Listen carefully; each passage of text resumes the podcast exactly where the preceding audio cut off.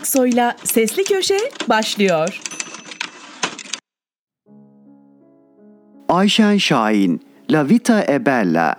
Eskişehir Valiliği Müzik Festivali'ni yasaklamış. Bunun üzerine çeşitli tarikat ve cemaatler kendisine içki içilen ve çadırlarda kızlı erkekli kalınan fuhşi etkinliğe karşı tavrı yüzünden teşekkür etmişti.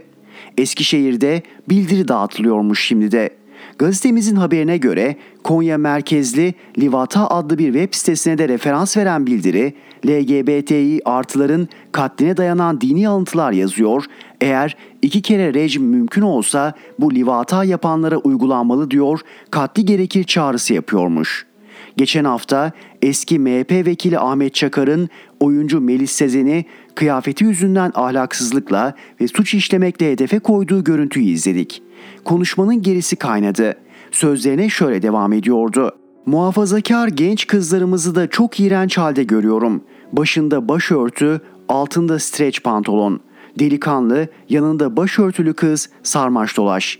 Ne biçim muhafazakarsın? Allah'tan korkun. Bunlara müdahale etmek icap eder. Geçmişten bugüne nasıl geldik herkes biliyor. Konuşmaktan, yazmaktan bıktık. Ancak bir bakalım 20 yılda seküler yaşama dair ne kaldı?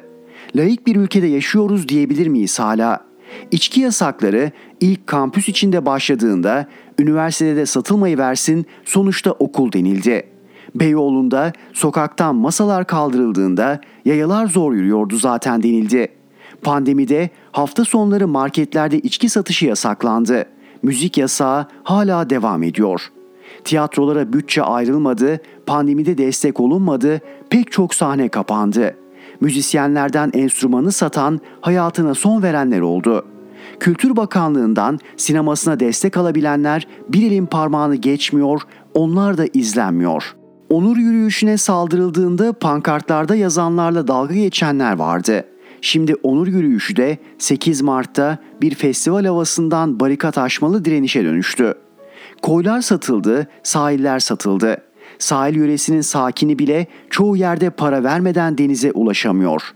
Ekonomi yüzünden memlekete, denize tatile gitmek yok olmaya yüz tutmuş orta sınıf için dahi mümkün değil artık. Festivaller yasaklanıyor, öncesinde içki firmalarının sponsorluklarına yasak gelince darbe almıştı zaten. Senelerdir kadın hareketi kadının ne giydiğinin, ne içtiğinin ve ne iş yaptığının şiddetin hiçbir türüne mazeret sayılamayacağını anlatmaya çalışıyor. Şortla gezmek direniş mi, içki sofrası paylaşmak direniş mi, böyle muhaliflik mi olur deniliyordu. Yaşam şeklimize yapılan saldırılara karşı evet öyleydi. Şimdi artık cesaret işi. Pegasus çalışanına içki sofrasındaki paylaşımı yüzünden savcı tutuklama talep etti, edebildi. Ülkeye getirilen cihatçılar önüne kırmızı halı serilen Arap sermayesiyle savaştan kaçan sığınmacıları birbirinden ayıramayan bir toplum yarattılar. Cihatçılar korunurken sermayeye topraklar, mülkler, paranın nereden geldiği sorulmadan peşkeş çekilirken gerçek sığınmacıları ortada bırakıp şiddetin odağı olmalarına izin verecekler.'' Yani dört koldan bazen ekonomik olarak imkansız kılarak, bazen yönelen şiddeti cezasız bırakıp meşrulaştırarak, bazen yasaklarla toplumu muhafazakarlaştırdılar. Şimdi de yasakları alkışlıyor, alkışlatıyor, şiddeti çağırıyorlar. Sayın Demirtaş birçoğumuza gönderdiği mektupta bir şeyler yapmak gerektiğinden bahsediyor, muhalefetin yaratamadığı heyecanı yaratacak bir şeyler. Katılıyorum. Sistem içi çözümlerin hiçbir heyecanı yok.'' Bunca senedir en büyük hatamız söylemi ve mücadeleyi iktidarın saldırdığı yerin hemen önüne kurmuş olmak diye düşünüyorum. Biz mevcut hakları korumak adına henüz hiç sahip olamadıklarımızı talep etmeye atladık. İşçi ve emekçi için hedef her ay en az 1-2 kilo et alabilmesi olabilir mi? Hayat beslenmekten mi ibaret? Kiramızı ödeyebilmek diye bir hedef olur mu? Kadına şiddet cezasız kalmayacak diye bir hedef olur mu? Ne şiddeti? Ortada şiddet kalmayacağı gibi toplumsal cinsiyet eşitliğini getirmeyecek miyiz? Biz saldırının hemen önüne kurduk barikatı. Hep defansta kaldık. Ofansif talepleri nasılsa dinlemezler diye hasır altı ettik. Kazanım kaybın az gerisinde bile olsa razı olacak hale geldik. Bu işin heyecanı meycanı yok. El artıracaktık oysa her saldırıda. Gezi davası, Canan Kaftancıoğlu kararı, geçmişten bildiğimiz seçime giden yolda yaratılan o seri travmalar dönemi başladı. Daha sırasıyla nelerin geleceğini de biliyoruz. Hak, hukuk, adalet talep ederken insanca bir yaşamın tasvirini eksik bırakmamak gerek.''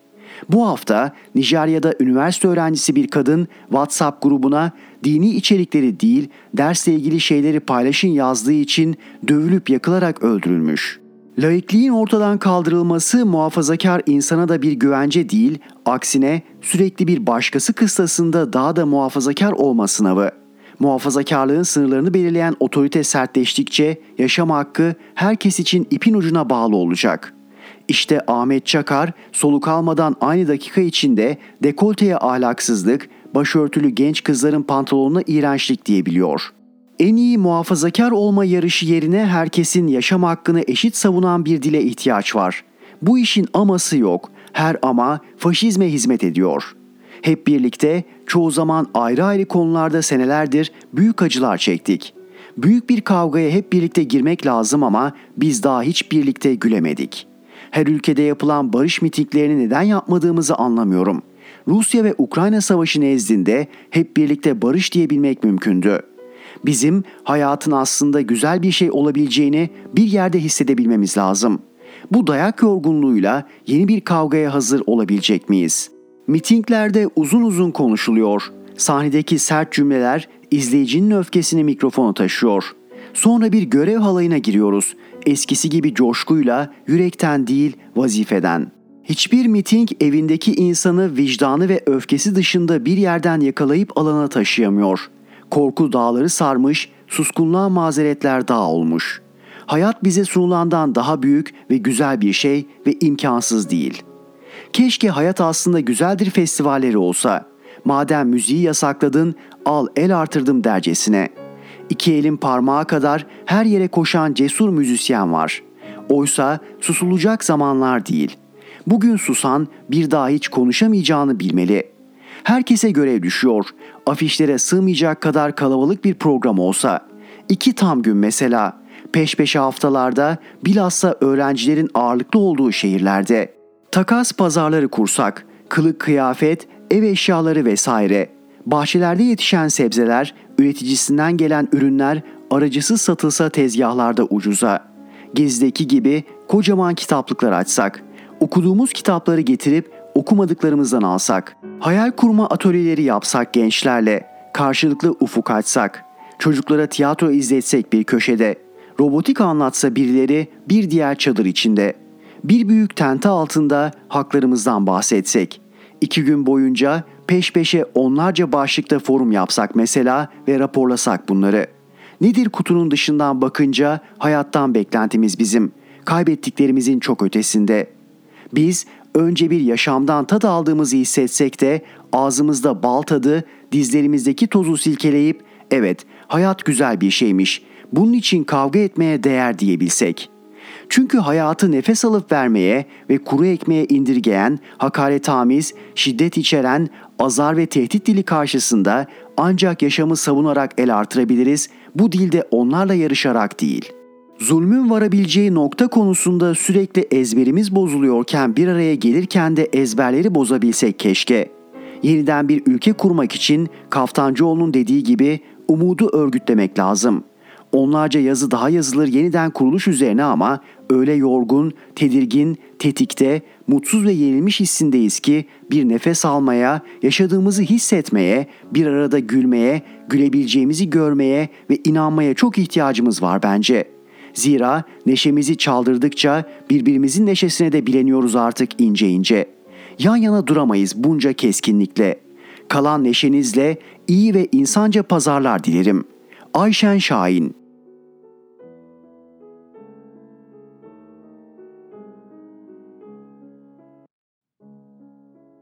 Fatih Altaylı Ne onlar biliyor ne biz. Siz hangi siyasi partinin hangi konuda ne düşündüğünü, hangi soruna nasıl bir çözüm önerdiğini, Türkiye'yi nereye götürmek istediğini, nasıl bir Türkiye hayal ettiğini biliyor musunuz? Biliyorsanız lütfen bana da anlatın. Çünkü ben bilmiyorum. İktidar partisi dahil hiçbir partinin ne yapmak istediğini, neyi hedeflediğini ben çözemiyorum. Mesela iktidar partisi. Neyi niçin yapıyorlar emin olun bilmiyorum. Mesela göçmen konusu. İktidar göçmenler meselesinde 15 gün kadar önce 1 milyon göçmeni Suriye'ye geri yollayacağız. Bunlar için en az 100 bin konut inşa edeceğiz dedi mi? Dedi. Hem de en yetkili ağızdan. Bundan bir hafta sonra aynı en yetkili ağız bu kez bu göçmenlere en fazla işveren patronların derneği müsiyatta göçmen misafirlerimizi hiçbir yere yollamıyoruz. Suriyelisi, Afganlısı, Pakistanlısı hepsinin başımızın üzerinde yeri var dedi mi? Dedi. Peki gerçek fikri hangisi? Hangisini yapmayı planlıyor biliyor muyuz? Tabii ki hayır. Ya da dış politika. Bir buçuk ay önce Batı ittifakının vazgeçilmez parçasıyız. NATO ile birlikte hareket ediyoruz. Türkiye'siz bir NATO düşünenler hayal görüyor dediler mi? Dediler. Dün ne yapıldı peki? Nedenini kimsenin anlamadığı bir şekilde Finlandiya ve İsveç'e veryansın etmeye başladık ve NATO'nun bu yöndeki gelişme planını veto edeceğimizi belirttik. Neymiş? Teröristler bu ülkedeymiş. Yahu teröristlere ABD'den fazla destek veren mi var? Rusya'dan fazla yüz veren mi var ya da bu teröristler bu ülkeye dün mü gitti diye sormadan soralım. Batı ile ilişkilerimiz konusunda iktidar ne yapmayı düşünüyor bilen var mı? Tabii ki yok. Muhtemelen bu yoka iktidarın kendisi de dahil. Keza bölge politikası, keza Arap politikası hepsi bu bilinmezliğin içinde. Peki iktidar böyle de muhalefet ya da ana muhalefet farklı mı?'' İktidara gelirse CHP'nin ABD ile ilişkileri nasıl yöneteceğini, AB planını, Rusya ile mevcut hem sorunlu hem dostane ilişkileri ne yapacağını, Arap politikasının nereye evrileceğini, bölge politikasının ne olacağını bilen var mı? Yok. Bırakın onu başımızdaki göçmen belası ile ilgili CHP'nin ne düşündüğünü bilen, anlayan var mı? Birkaç yıl önce Suriyeli göçmenler raporu hazırladılar. Rapor bir entegrasyon planıydı aslında. Bu insanları Türkiye nasıl sorunsuz biçimde kendi içinde eritir planı. Geri göndermekten falan söz etmiyordu. Buna mukabil genel başkanları birkaç hafta önce çıktı, geri göndereceğiz dedi. Peki o rapor niyeydi o zaman? Şimdi de bir başka CHP'li çıktı, burada doğan çocuklar bizim çocuklarımız, gönderemeyiz diyor. 1 milyon çocuk doğmuş. Peki çocuklar burada kalacaksa ana babaları yollayıp 1 milyon çocuğu Türk ailelere mi dağıtacaksınız? Yok eğer doğal olarak ana babaları da kalacaksa siz kimi geri yollayacaksınız bir anlatsanıza. Başta da dediğim gibi en temel ve basit mesele dahil hangi partinin ne düşündüğünü, ne yapmayı planladığını, ne istediğini bilmiyoruz. O yüzden de içimizde sürekli var olan his binmişiz bir alamete hissi. Bu yüzden de aslında hiçbir yere gidemiyoruz. Olduğumuz yerde debelenip duruyoruz. Veto mu?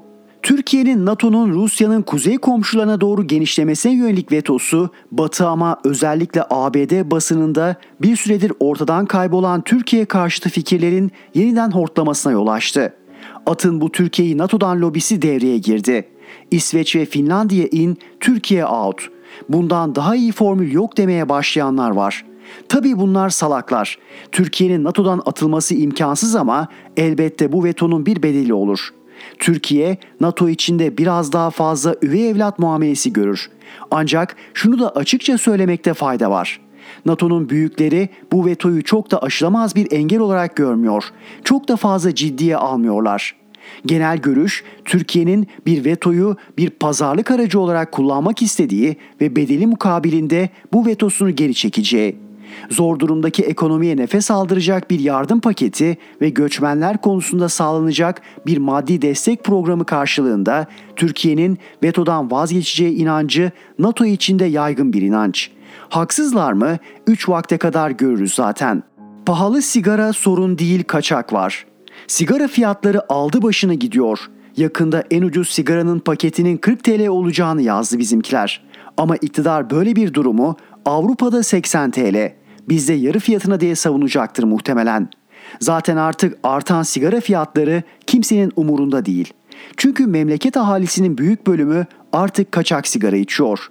Büyük kentlerin düşük gelirli muhitlerinde, Anadolu'nun hemen her yerinde artık yasal sigara bulmak mümkün değil. Dağ taş, kaçak sigara. Bu kaçakçılıkla mücadele etmesi gereken birimlerin yöneticileri bile kaçak sigara içiyor, kaçak sigara tezgahları eskiden karakolların yanında kurulurdu, şimdi artık bayilerde satılıyor. İş o hale gelmiş ki artık kaçak sigara getirmiyorlar, memlekette kaçak sigara fabrikası kurmuşlar. Geçen hafta İzmir Torbalı'da Türkiye'nin en büyük sigara üreticisi çok uluslu firmanın fabrikasının yakınında kaçak sigara fabrikası ortaya çıkarıldı. Adam fabrika kurmuş, harıl harıl üretim yapıyor ama adı kaçak. Hadi lan ne kaçağı? Kamyon kamyon tütün geliyor, tır tır sigara çıkıyor. Kimse mi görmüyor? Belli ki cılkı çıkmış memlekette bu işe birileri yol vermiş. Hazine yerine onlar kazanıyor, her kimse o yol veren. Muhtemelen şu yakılmadan içilen sigaraların Türkiye'de resmi ithalat ve satışına izin vermeyerek milyarlarca liralık bir kaçak pazar oluşmasına yol açan kimse aynı kişilerdir. En az birkaç milyar dolarlık bu kadar büyük bir gelir, bu kadar büyük bir rant içeriden biri olmadan kimseye yedirilmez. Bunca yıllık tecrübeyle sabittir. Mesele içerideki adamlarını bulmaktır. Ne zaman adam oluruz? Seyirci kalmadığımız zaman. Fatih Altaylı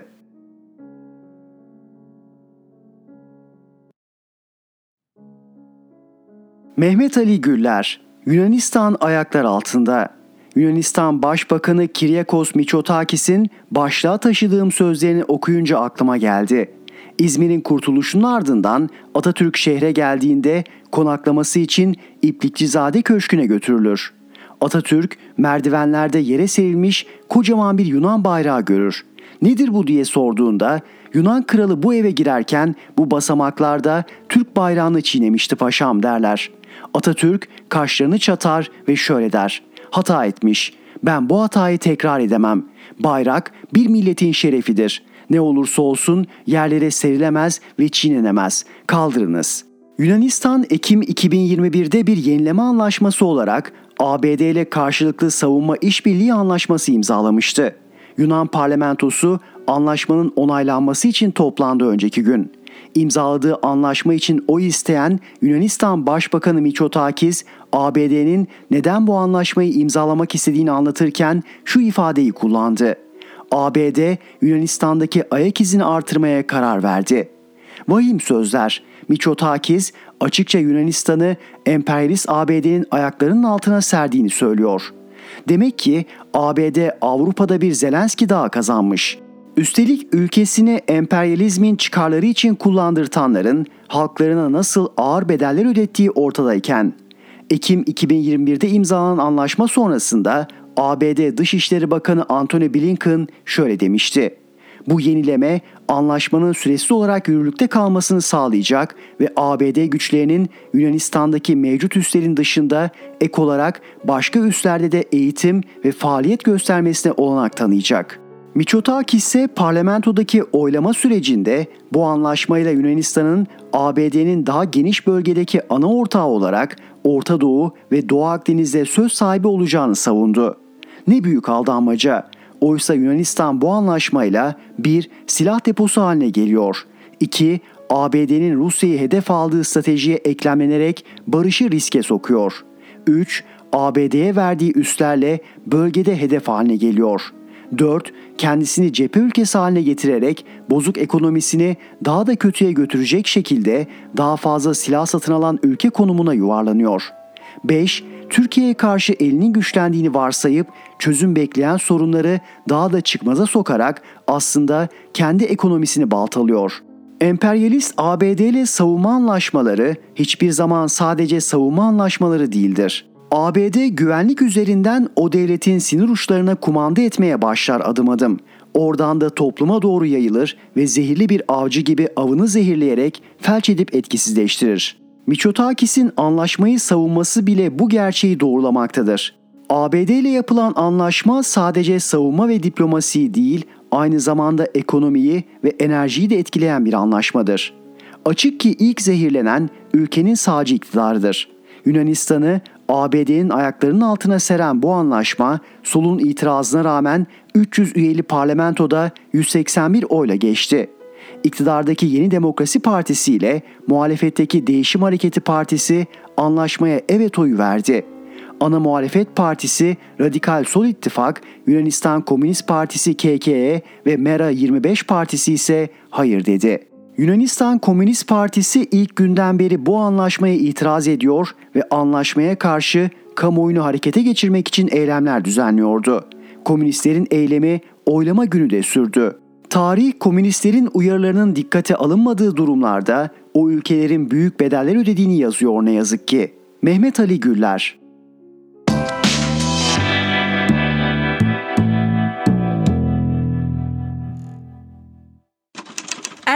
Erhan Gökayaksoy'la Sesli Köşe devam ediyor. Mine Kırık Kanat, ahlak dinsel midir yoksa cinsel mi? Etik sözcüğü çoğu zaman ahlak kavramıyla eş anlamda ya da ahlakinin karşılığı edat olarak kullanılır. Hatta bazen ahlak etiğin Türkçesi sanılır. Oysa iki kavram arasında her şeyden önce bir kapsama alanı, bir boyut farkı vardır. Yunanca etika kavramıyla felsefeye mal olan etik, bireysel yaşama yön vermeyi amaçlayan bir mantık kuramıdır. Oysa ahlak, insan davranışının kitlesel ve toplumsal boyutudur. Zaten bu yüzdendir ki Latince gelenek görenek demek olan mores kökünden türeyen morale sözcüğünün karşılığıdır ahlak. Özetlemek gerekirse iyilik ve kötülük kavramlarını belirleyen toplumsal kabul ölçüsüne ahlak, aynı ölçünün birey ya da sınırlı bir topluluk bilincine yansımasına etik denir. Böyle derin konular bir gazete sütununda işlenir mi diye düşünebilirsiniz. Oysa ben Türk medyasında bu konulara kafa yoranların düşüncelerine daha fazla yer verilseydi, bugün Türkiye'de herkesin farkında olup ürktüğü ahlaki çöküşün bu boyutlara taşınmayacağına inananlardanım. Eğer ahlak üzerine düşünmezsek, ölçülerini irdelemez, değerlerini yargılamazsak yayılan ahlaksızlık karşısında ne oldu bize diye şaşmaktan başka bir iş gelmez elimizden. Üstelik bize ne olduğu sorusunun yanıtını da bulamayız. Ve bir gün ahlak üzerinde düşünülmediği için öylesine yayılır ki yoksunluğu, ölçüye vurup vah vah diyebileceğimiz varlığı bile kalmaz.'' Acı çektirmekten haz almak diye tanımlayabileceğimiz sadizmin isim babası Marke de Sade, şaşırtıcı ama gerçek, düşünürlerin bin yıllardır kafa yorduğu iyilik kötülük konseptleri konusunda ahlaktan tamamen bağımsız bir kuram geliştirebilmiş tek filozoftur. Doğru ya da yanlış en azından ilginç olan Sad'ın kuramına göre ahlak söylemde neyi gerektiriyorsa eylemde tersini yaptıran bir süreçtir. Marquis de Sade ahlaksızlık ahlakın bir ürünüdür der.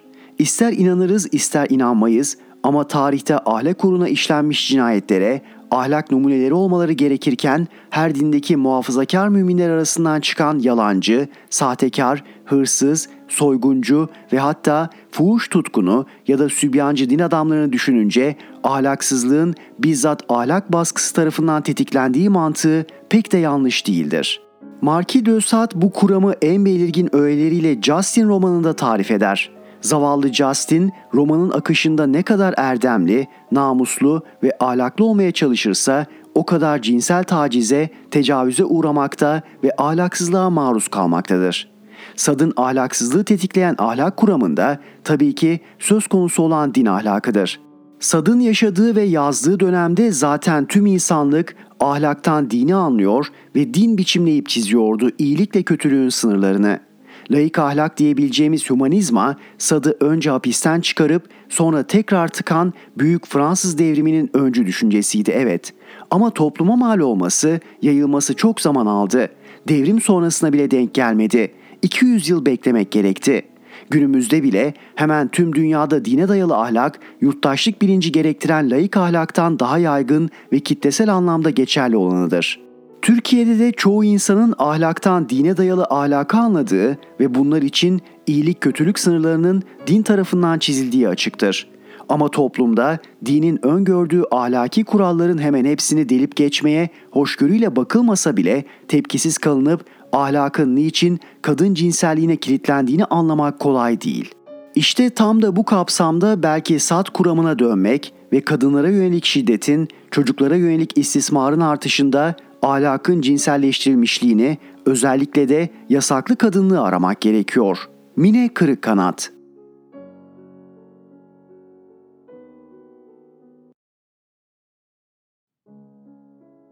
Müyesser Yıldız Erdoğan 42 yıl önceki kandırılmayı hatırladı da 3 yıl öncekini unuttu.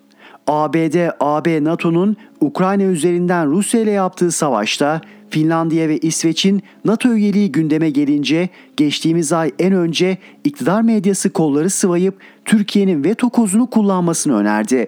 Veto kozuna karşılık batıdaki emperyalistlerden istenecekler de şöyle sıralandı. PKK ve FETÖ'ye verilen desteğin kesilmesi, Kuzey Kıbrıs Türk Cumhuriyeti'nin tanınması, F-16 ve F-35'ler dahil Türkiye'ye uygulanan ambargolara son verilmesi.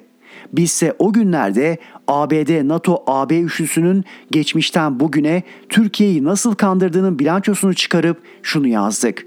Bir daha kanmak ve kandırılmamak bunun da ötesinde 3. Dünya Savaşı'nın taşlarının döşenmemesi için Ankara'nın Finlandiya ve İsveç'in NATO üyeliğine kayıtsız şartsız hemen şimdiden hayır demesi gerekmez mi? İktidarın bu konudaki yol haritasının sinyalini ilk dün Yeni Şafak verdi. Finlandiya'ya sarı, İsveç'e kırmızı kart. Türkiye'nin kararında ikili ilişkiler etkili olacak başlıklı haberde Finlandiya'nın NATO üyeliği için olumlu yönde oy kullanılabileceği ancak İsveç için ağırlıklı görüşün PKK'ya verdiği destek sebebiyle veto olduğu vurgulandı. Ardından Erdoğan cuma namazı çıkışında şunları söyledi. Biz şu anda İsveç ve Finlandiya ile ilgili gelişmeleri takip ediyoruz ama olumlu bir düşünce içerisinde değiliz. Çünkü daha önce Yunanistan'la ilgili NATO konusunda bir yanlış yaptılar bizden önceki yönetimler ve Yunanistan'ın Türkiye'ye karşı NATO'yu da arkasına alarak takındığı tavrı biliyorsunuz. Bu konuda ikinci bir yanlışı Türkiye olarak işlemek istemiyoruz. Kaldı ki İskandinav ülkeleri ne yazık ki terör örgütlerinin adeta misafirhanesi gibi.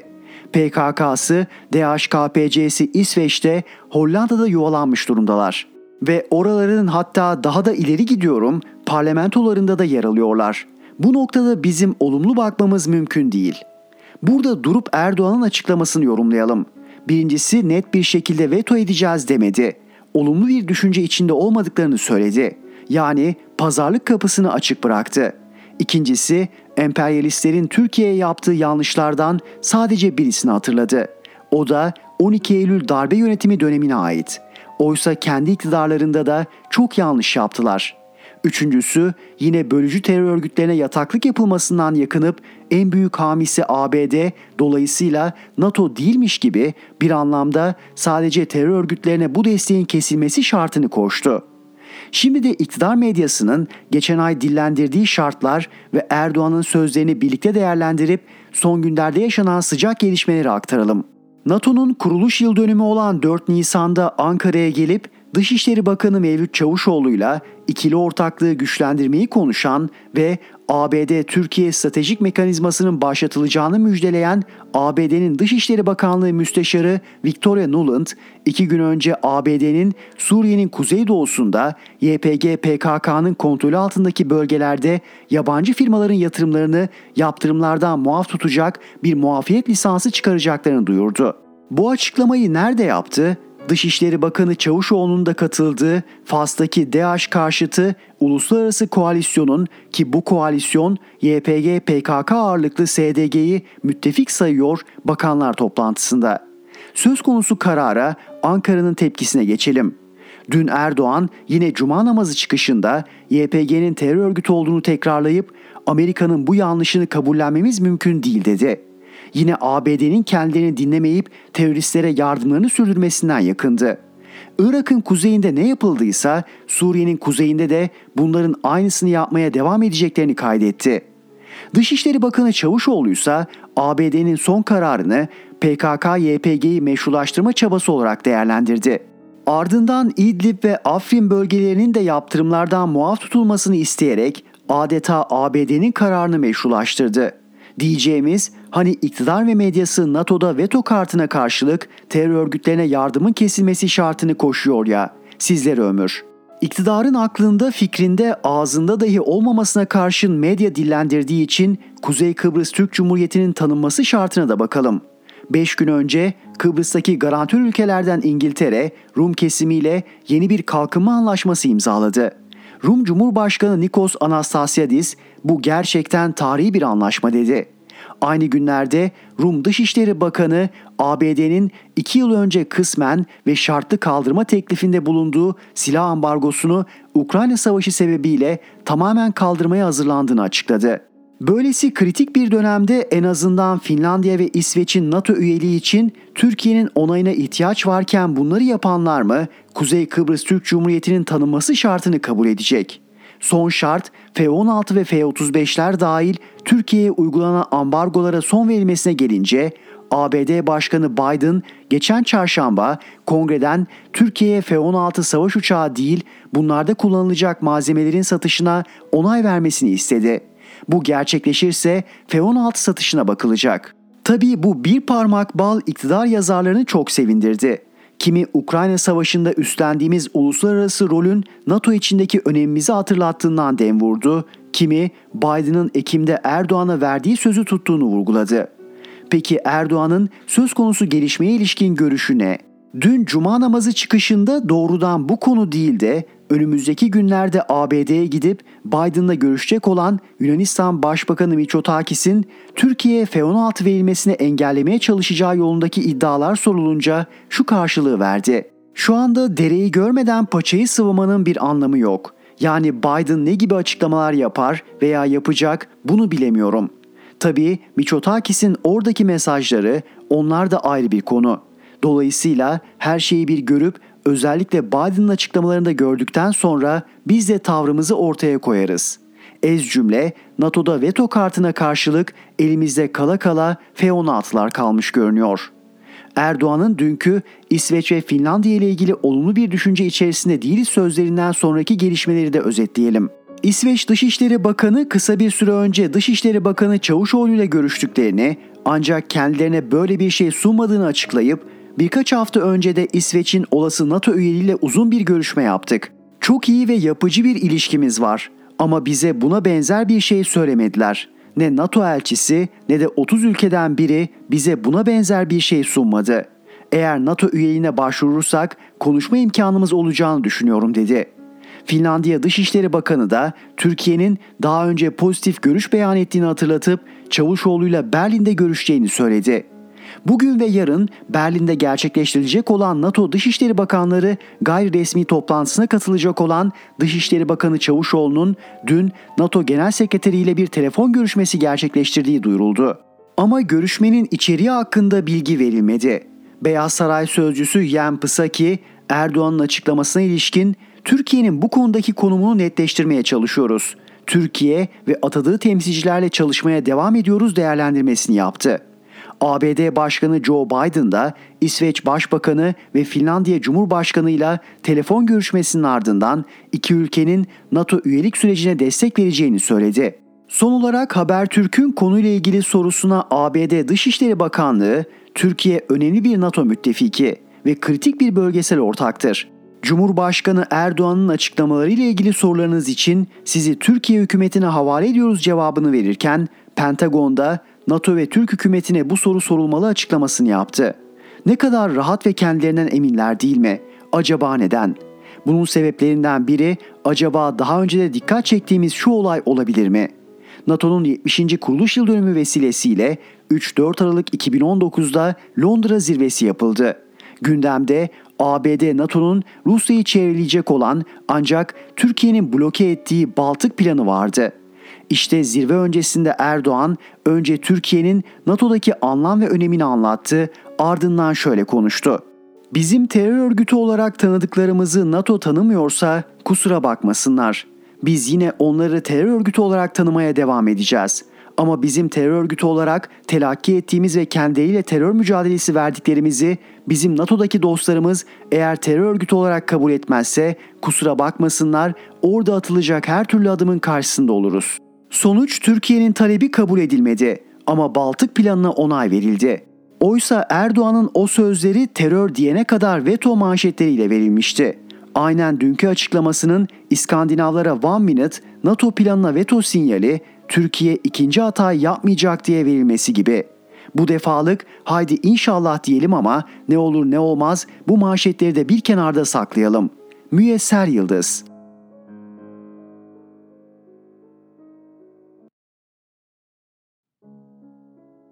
Orhan Uğuroğlu, Kemal Kılıçdaroğlu milletin umudu oldu.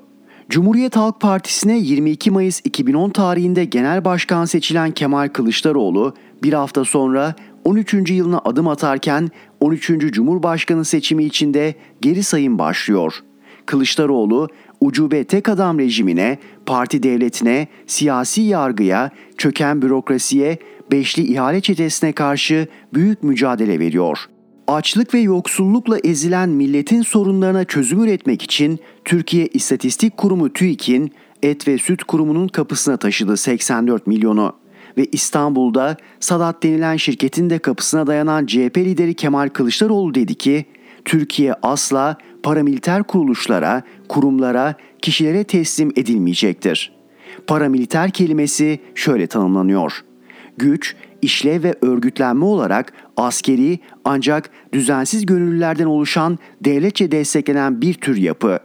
Sadat resmi web sayfası Sadat Başkanı'nın Kılıçdaroğlu'nun yalanlarına cevabı için tıklayınız mesajıyla açılıyor ve şu ifade kullanılıyor. Sadat ne bir paramiliter ordudur ne de milis gücü yetiştirir. Sadat'ın resmi web sayfasındaki şu ifadeler bu açıklamasını yalanlamaktadır. Türk Silahlı Kuvvetleri 22 dost, Türk ve Müslüman ülkeye eğitim, danışmanlık ve donatım konusunda hizmet vermektedir. TSK yani Türk Silahlı Kuvvetleri'ne eğitim, danışmanlık ve donatım hizmeti vermesi Kılıçdaroğlu'nun paramiliter ifadesini açıkça doğrulamaktadır. İlaveten Sadat'ın resmi web sitesi askeri eğitim planlarıyla dikkat çekmektedir. Gayri Nizami Harp Eğitim Paketi açıklamasında Sadat şu ifadeyi kullanıyor. Düşman işgaline uğrayan ülkelerin silahlı kuvvetleri esaret altına düştüğünde vatanın kurtuluşu için sivil halkın düşman unsurlarla mücadele etmesi gerekir. Türk Silahlı Kuvvetleri'nde bu görevin planlama ve uygulanmasını yapan birimi Genelkurmay Başkanlığı'na bağlı Seferberlik Tetkik Kurulu yerine Sadat mı görevlendirildi? Sadat, TSK'ya eğitim, danışmanlık ve donatım hizmetleri verdiğini resmen açıklıyor. TSK ya da Milli Savunma Bakanlığı neden açıklamıyor? Kozmik Oda Sadat'a mı emanet? TSK ile Sadat arasında hangi anlaşmalar var? Değerli okurlarım, CHP lideri Kılıçdaroğlu meclis grup toplantısında çok önemli bir konuşma yaparak şunları söyledi. Gerçekten çok öfkeliyim. Karanlığa mahkum edildiği bir Türkiye'yi asla istemiyorum. Seslenmek istiyorum. Ey saray, sesimi duyuyor musun? Yoksulların biriken öfkesini görüyor musun? Evsiz, yurtsuz, elektriksiz, aç bıraktığım bebeklerin ağladığını duyuyor musun? Ben o bebeklerin ağlamalarından gece uyuyamıyorum. İçimde bu halk için biriktirdiğim büyük bir kavga var. Ülkeyi kaçak sığınmacılarla dolduranlarla kavga edeceğiz. Beş paraya vatandaşlığı satanlarla kavga edeceğiz. Yabancılara daire satılsın diye emlak desteği çıkanlarla kavga edeceğiz. Ülkede milyonların elektriğini kesen çetelerle kavga edeceğiz. Çocukları etten sütten mahkum bırakanlarla kavga edeceğiz. Bu kiralarla, bu enflasyonla kavga edeceğiz. Sokaklarımızı mafyaya teslim edenlerle kavga edeceğiz. Uyuşturucu baronlarıyla iş tutanlarla kavga edeceğiz. Ülkenin onurunu konsolosluk bahçelerine gömenlerle kavga edeceğiz. Yargıyı siyasetin emrine verip Branson'ları özel uçaklarla gönderip kendi insanımızı hapishanelerde rehin tutanlarla kavga edeceğiz. Halkın milyarlarını, alın terini arka kapıdan satanlarla kavga edeceğiz. Vatanını satanlarla kavga edeceğiz. Bu memleket bize emanet. Cesaret yoksa zafer yoktur. Bu millete, çetelere boyun eğdirmeyeceğiz. Ya bana katılın ya da şimdi şu anda yolumdan çekilin. Açık ve net söylüyorum. Bir insanın uğrunda öleceği bir şey yoksa hayatında zaten o hiç yaşamamıştır. Pes etmeyeceğim, durmayacağım, söz veriyorum. Hepinizin huzurunda, milletimin huzurunda söz veriyorum. Durmayacağım. Değerli okurlarım, 1983 yılında Gelirler Genel Müdürü olduğundan bu yana 40 yıldır tanıdığım Kemal Kılıçdaroğlu'nu ucube tek adam rejimini de AKP ve MHP iktidarını da yıkmak için çok kararlı gördüm. Kemal Kılıçdaroğlu'nun hedefi 13. Cumhurbaşkanlığıdır. Orhan Uğuroğlu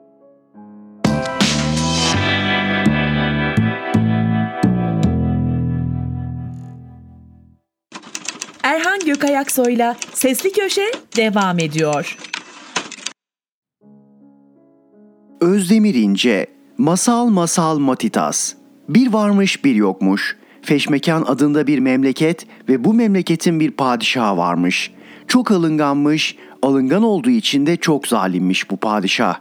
Yukarıda Allah, aşağıda ben dermiş.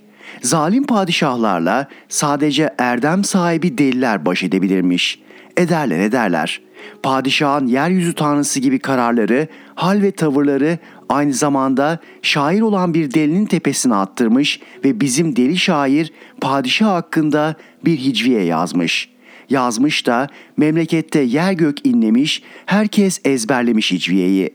Bunun üzerine memleketin medrese görmüş başkadısı tarafından idama mahkum edilmiş. Deli şairdir bu. Kadının kararını bir müjde gibi dinlemiş, kapatıldığı zindanda neşe içinde hiciyeler döktürmeyi sürdürmüş.'' Bu durumun vaziyeti padişahı pek meraklandırmış. Getirin de okuyun bu dellek herifin hicviyesini okuyun bana demiş. Getirip okumuşlar. Şiiri dinlerken yüzüne bir sihirli ayna tutulduğunu hissetmiş padişah. Şiirdeki kendini pek beğenmemiş ama kibiri üstün gelmiş, öfkelenmiş ama meraklanmış da. Deli şairi zindanda görmeye karar vermiş. Gitmiş onunla konuşmuş, elbette neler konuştuklarını bilemeyiz.'' Ama padişah şaire benden özür dilersen seni bağışlarım diye eğitmiş. Deli şair gülümsemiş ve cevap vermiş.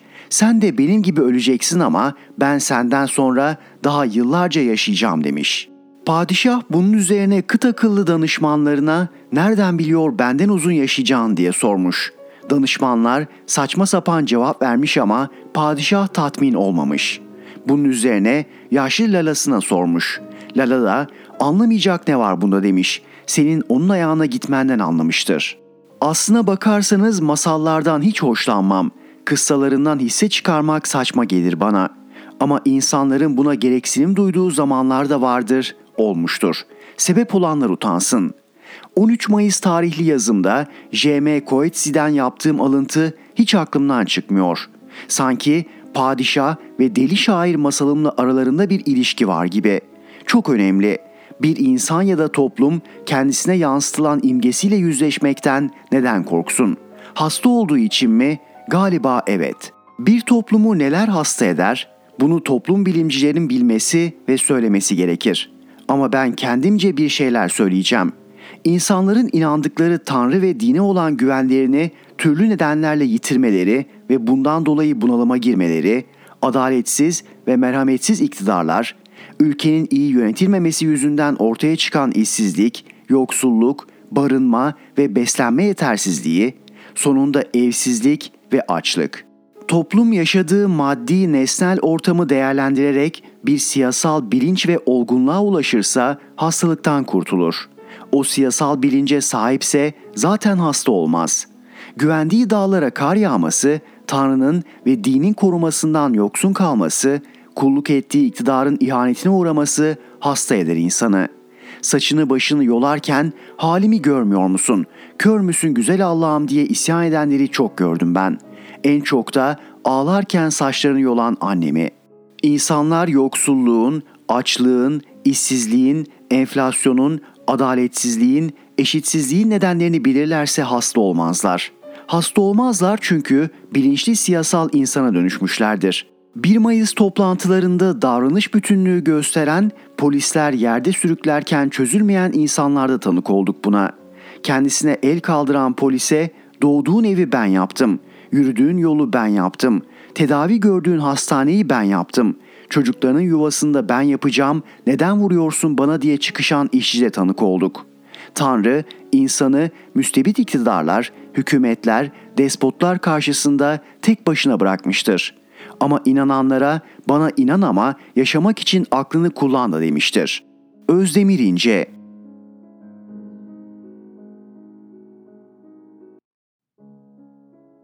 Rifat Serdaroğlu Sizi tek tek avlayacaklar. Kendi düşenin ağlamaya hakkı yoktur. Siyasi ümmetçi, hırsız, soyguncu, vatan topraklarını satan bir partiyi demokratik hayatın bir unsuru olarak kabul edip ona göre muamele ederseniz sonucuna katlanırsınız. Erdoğan'ın siyaset yasağını dönemin CHP Genel Başkanı ve halen CHP milletvekili olan Deniz Baykal kaldırdı. Erdoğan'ın milletvekili ve başbakan olması için Siirt seçimlerinin iptaline yol açan süreci destekleyen CHP Genel Başkanı Deniz Baykal'dır. Erdoğan'ı demokrasi var kardeşim, en çok oyu alan partinin liderinin dışarıda kalması uygun olmaz diyen CHP Genel Başkanları yeniden yarattı. Peki AKP denen parti demokrasiye inanan bir parti mi? AKP yönetimi demokrat insanlardan mı oluşur? AKP'nin biat kültürüyle yaşayan, cemaat ve tarikatlardan beslenen, siyasal ümmetçi, soyguncu bir parti olduğunu her şeyi bilen CHP genel başkanları bilmez mi? Ne karşılığında ve hangi baskıyla Erdoğan'ın siyasi yasağı kaldırıldı? Başbakan Erdoğan ilk iş olarak CHP'li milletvekillerini hapse attırdı. Haberal, Balbay ve Berberoğlu yıllarca tutuklu kalmadılar mı? CHP Genel Merkezi milletvekillerini hapisten çıkarmak için konuşmaktan başka ne yaptı? Hiç. AKP, Türk ordusunun Atatürkçü komutanlarını FETÖ-CIA işbirliğiyle zindana attı. Kozmik Oda sırları terör örgütlerine servis edildi. Milli bütünlüğümüzü, milli ordumuzu askeri vesayet zanneden biatçı, ihvancı AKP'ye bu askerde çok oldu. Biz karışmayalım düşüncesindeki CHP destek olmadı mı?'' Atatürkçü komutanlar zindana atılıp yerlerine FETÖ'ye kulluk edenler gelince konuşmaktan başka ne yaptılar? 15 Temmuz çakma darbe girişimine AKP'nin Yeni Kapı mitingine katılıp konuşma yapan CHP Genel Başkanı 15 Temmuz'u meşrulaştırmış olmadı mı? Böylelikle AKP'nin tek adam taleplerinin önü açılmadı mı? 7 Haziran 1 Kasım arasında CHP Genel Merkezi ile alay eden Davutoğlu'nun istikşafi görüşmelerini seyretmediniz mi?'' Ekmelettin adlı bir Atatürk düşmanını CHP'nin Cumhurbaşkanı adayı yapıp Erdoğan'a seçimi hediye etmediniz mi? AKP'nin göz göre göre oy çaldığı, zarfa giren dört oydan birinin sayılmadığı yasa dışı seçimlerde Cumhurbaşkanı adaylarınız sonuçlar açıklanmadan kaybolmadı mı? Sürekli olarak her olaydan sonra iki gün konuşup sustunuz. 2007 yılından beri sizi uyarmaya çalıştık. Duymadınız bile. Muhalefet olmak size yetiyordu. Hele Büyükşehir Belediye seçimlerini AKP karşıtlarının oylarıyla kazandığınızda kibrinizden yanınıza bile yaklaşılamadı. Tüm bunlar yetmedi. Ellerinden milyonlarca insanın kanı damlayan, yüz binlerce kadının tecavüzüne yol açan politikalarıyla bildiğimiz Davutoğlu ve Babacan'ı, Said Nursi'nin prensi Uysal'ı, Sivas Belediye Başkanı Karamollaoğlu'nu FETÖ'nün prensesiyle birlikte yanınıza alıp Türk milletinin huzuruna çıkmadınız mı?'' Bunlar da yetmedi. Türk subayları zindandayken onların sayın eşlerine ağır hakaret eden FETÖ sermayelerini Atatürk'e küfredenleri otobüsünüzde gezdirip gözümüze sokmadınız mı? Şimdi CHP İstanbul İl Başkanı'nı aldılar. Sırada İmamoğlu var. Yarın da onu alırlar. 1 Haziran'ı bekleyin. Size defalarca söyledik. AKP Türkiye'nin partisi değildir. AKP, ABD derin devleti tarafından rehin alınmış bir organize suç örgütüdür.'' Gri listeye alınmış Türkiye'de AKP teröre finans sağlayan bir partidir. Bunlarla müzakere edilmez, mücadele edilir. Hem de anladıkları dilden mücadele edilir. Üzülerek söylüyorum ki AKP yönetimi hepinizi tek tek avlayacak. Bunu da sizinle alay ederek yapacak. Türk milletine ve onun sevdalarına yüzünüzü dönüp Atatürk ilke ve devrimlerine sarılacağınıza hala Ahmet Şık, Başak Demirtaş, HDP gibi bölücülerle Garo Paylan, Sezgin Tanrıkulu gibi yüzü Seyit Rıza'ya dönük olanlarla beraber olmaya devam ediyorsunuz. Siyaseti bilmiyorsunuz, Türk milletini tanımıyorsunuz, Türk milletine güven vermiyorsunuz. Hata üstüne hata yapıyorsunuz, söz dinleyin, yarın çok geç olacak. Not, Cumhuriyetimizin direği, ulusal birliğimizin sancağı Atatürk şehri Sivas'tan sevgilerle. Rifat Serdaroğlu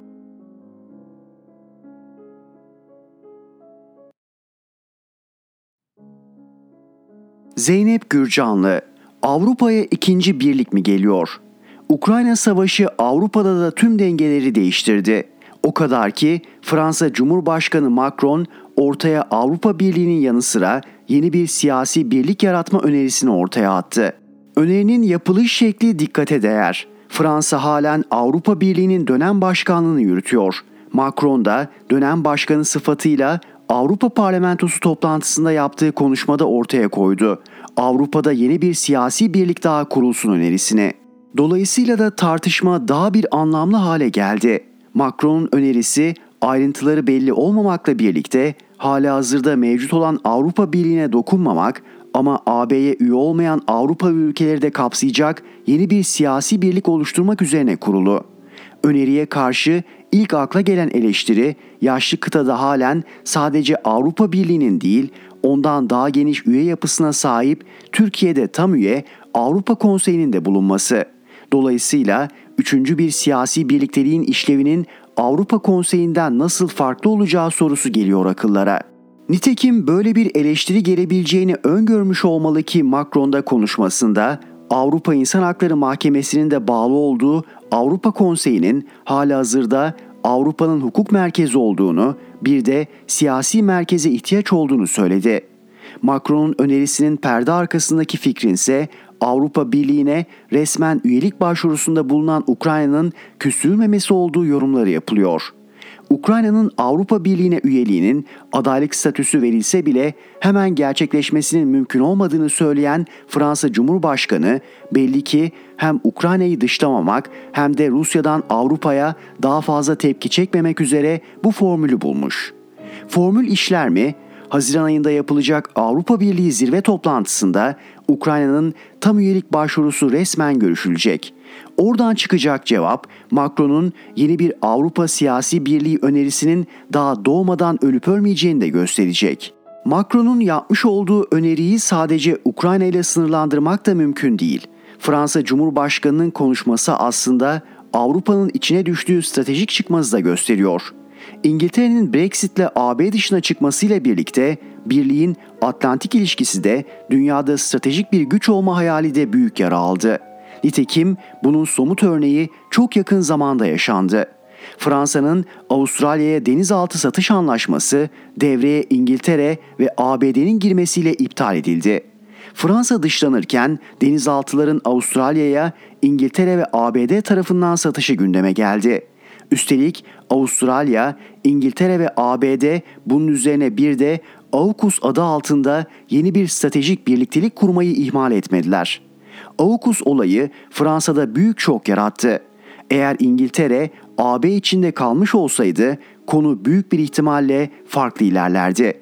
Macron da bunu göz önüne almış olacak ki İngiltere'yi de yeni Avrupa siyasi birlikteliği adı altında bir şekilde Avrupa Birliği'ne bağlamanın arayışına girdi. Macron'un Avrupa'da yeni siyasi birlik önerisi Türkiye'nin yılan hikayesine dönen Avrupa Birliği tam üyelik sürecinde etkilemeye aday. İş ciddiye binerse Türkiye'yi AB üyesi yapmak istemeyen ancak tıpkı İngiltere'de olduğu gibi stratejik birlikteliğin dışına da çıkarmak istemeyenler açısından bir çözüm olarak görülebilir Macron'un önerisi. Normal koşullarda tam üye aday unvanını almış, üstelik üyelik müzakerelerine de başlamış olan Türkiye'nin Avrupa Birliği'nde kazanmış olduğu bu statüden vazgeçip daha gevşek olacak yeni birlikte yer alma önerisini reddedeceği aşikar. Ancak AK Parti hükümetleri döneminde dış politika geleneksel olmaktan, uzmanlar tarafından yürütülmekten çok uzak. Daha çok savrulmalarla, ani dönüşlerle, öngörülemezlikle anılıyor bugünlerde Türk dış politikası. AK Parti hükümetinin bir gün Batı karşıtı söylemde bulunurken ertesi gün stratejik hedef olarak AB üyeliğinden bahsetmesinin artık yeni normal olduğu düşünüldüğünde Macron'un ortaya attığı Avrupa siyasi birliği önerisine nasıl yaklaşılacağını da tahmin etmek kolay değil. Avrupa Birliği de 50 yıllık uğraş sonucu zar zor elde edilmiş tam üyelik müzakerelerindeki ülke statüsünü kaybetmemek için dikkatle izlenmesi gereken bir süreç kapımızda. Zeynep Gürcanlı